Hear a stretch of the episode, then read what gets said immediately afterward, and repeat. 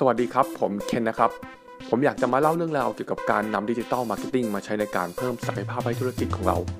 เตรียมรับฟังกันได้เลยครับวันนี้ผมอยากจะมาพูดว่า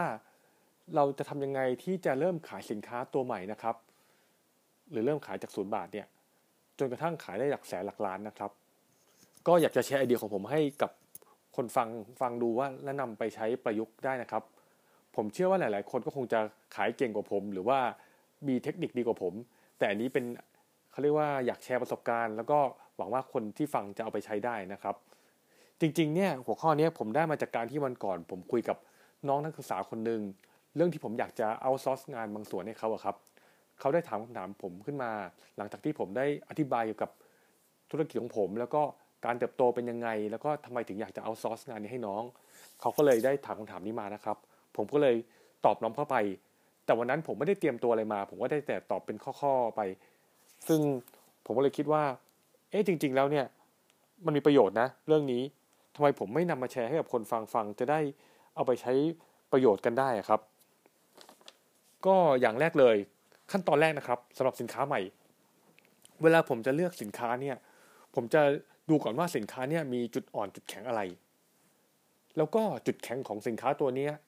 มันสามารถทำตลาดได้ไหมหรือมีจุดที่จะโฆษณามีจุดเด่นที่จะทำในตลาดได้ไหมถ้าผมดูแล้วว่าทำได้ผมก็จะนำตัวนี้ไปพิจารณาดูว่ามีมาร์จิ้นไหมมีกำไรให้เราไหม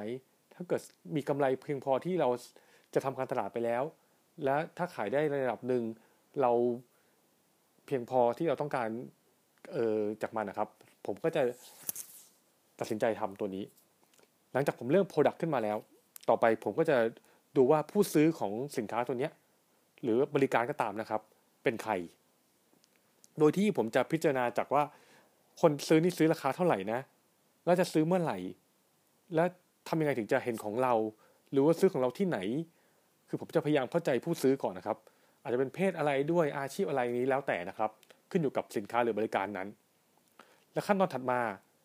ผมก็จะนำสิ่งที่ผมได้ข้อมูลเรื่องสินค้าหรือบริการแล้วก็พวก customer ของเราเนี่ย prospect ของเราเนี่ยไปเขียนเป็น copyright หรือมีภาพมีสื่อวิดีโออะไรก็ตามผมก็จะพยายามทำในเท่าที่ผมทำได้จากความรู้ณตอนนี้หลังจากนั้นผมก็จะนำตรงนี้ไปกระจายเช่นเรามีเว็บไซต์แล้วก็ทำลงใส่เว็บไซต์เราสมมติเรามี Facebook ก็ทำลง Facebook ขึ้นอยู่กับวิธีการขายของแต่ละคนนะครับแล้วก็สำหรับผมแล้วเนี่ยผมก็จะทำรันแอดด้วยเช่นรัน Facebook แอดรัน Google แอดแต่เนื่องจากผมมีความสามารถทางด้าน SEO ผมก็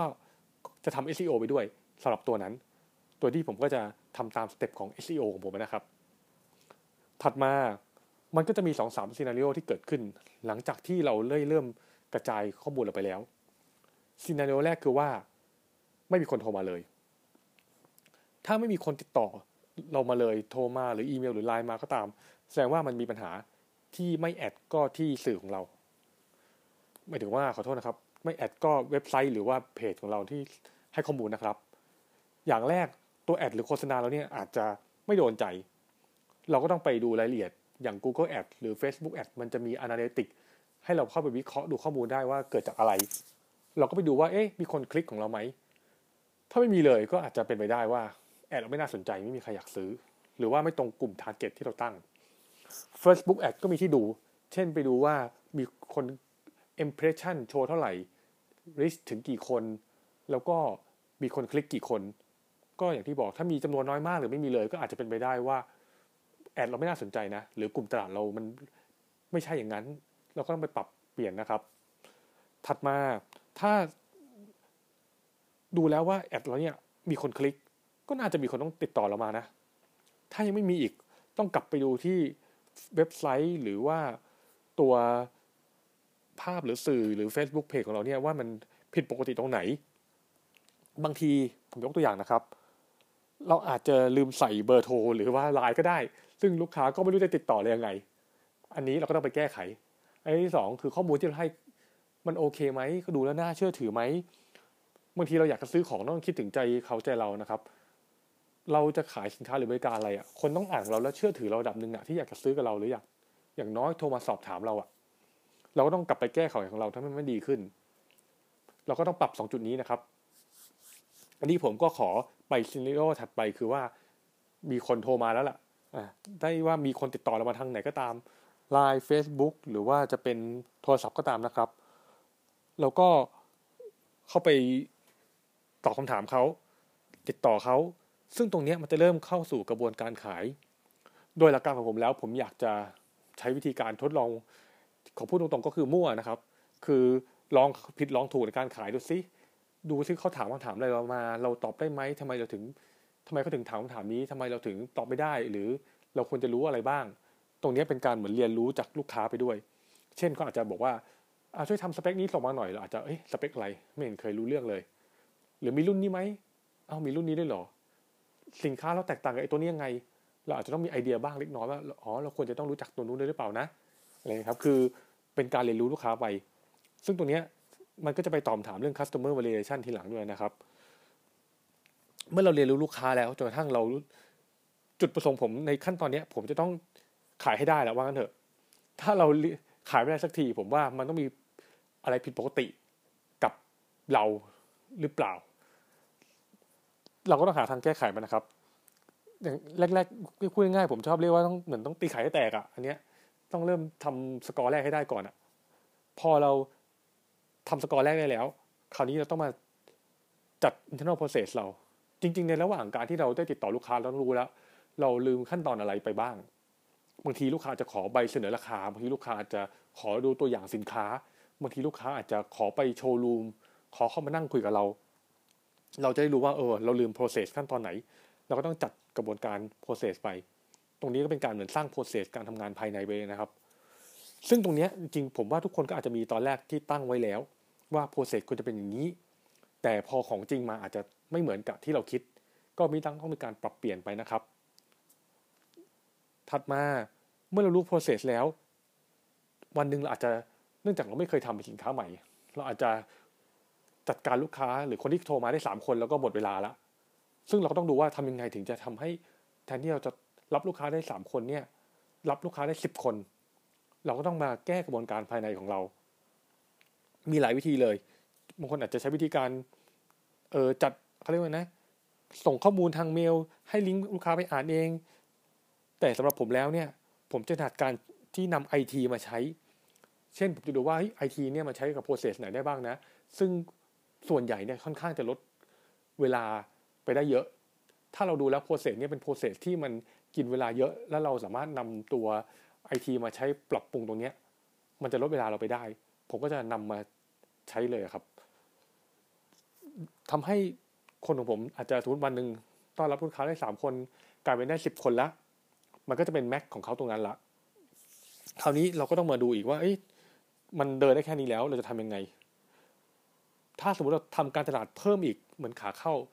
เพิ่มขาเข้าอีกให้คนโทรเข้ามาหรือติดต่อเข้ามาอีกแต่คนเรารับไม่ไหวก็จะกลายเป็นโดนด่าแทนซึ่งผมก็ไม่อยากให้ตรงนี้เกิดขึ้นผมก็ต้องดูก่อนว่าถ้าเกิดผมอัดการตลาดเพิ่มแล้วนะ